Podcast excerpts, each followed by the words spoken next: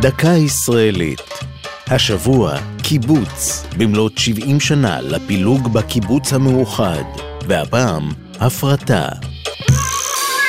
בשיר בלדה לעוזב קיבוץ סיפר יעקב רוטבליט על זה שלפני חמש שנים עזב את הקיבוץ עם מזוודה אחת ובלוריתו המתנפנפת. אמרו עליו, נראה איך יסתדר בחוץ, תראו שעוד יחזור על ארבע אל הרפת. העוזב לא היה לבדו. באמצע שנות ה-80 החלה הידלדלות באוכלוסיית הקיבוצים, בעיקר בקרב צעירים. עם הזמן הבשילה ההבנה שפתרון יכול להימצא בשינוי אורח החיים. בראשיתה התבססה התנועה הקיבוצית על ערך השוויון, על פי העיקרון לכל אחד לפי צרכיו ומכל אחד לפי יכולתו. החברים לא מקבלים שכר, ואת כל השירותים מספק הקיבוץ. אולם בעשורים האחרונים בוחרים עוד ועוד קיבוצים בהפרטה, שבה כל חבר מקבל את שכר עבודתו.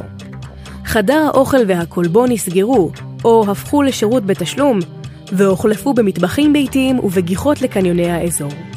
ראשונים להפרטה היו הקיבוצים בית אורן, הסוללים, לוטם, עין זיוון ושניר. המעבר נוצר דרך דגם המכונה הקיבוץ המתחדש.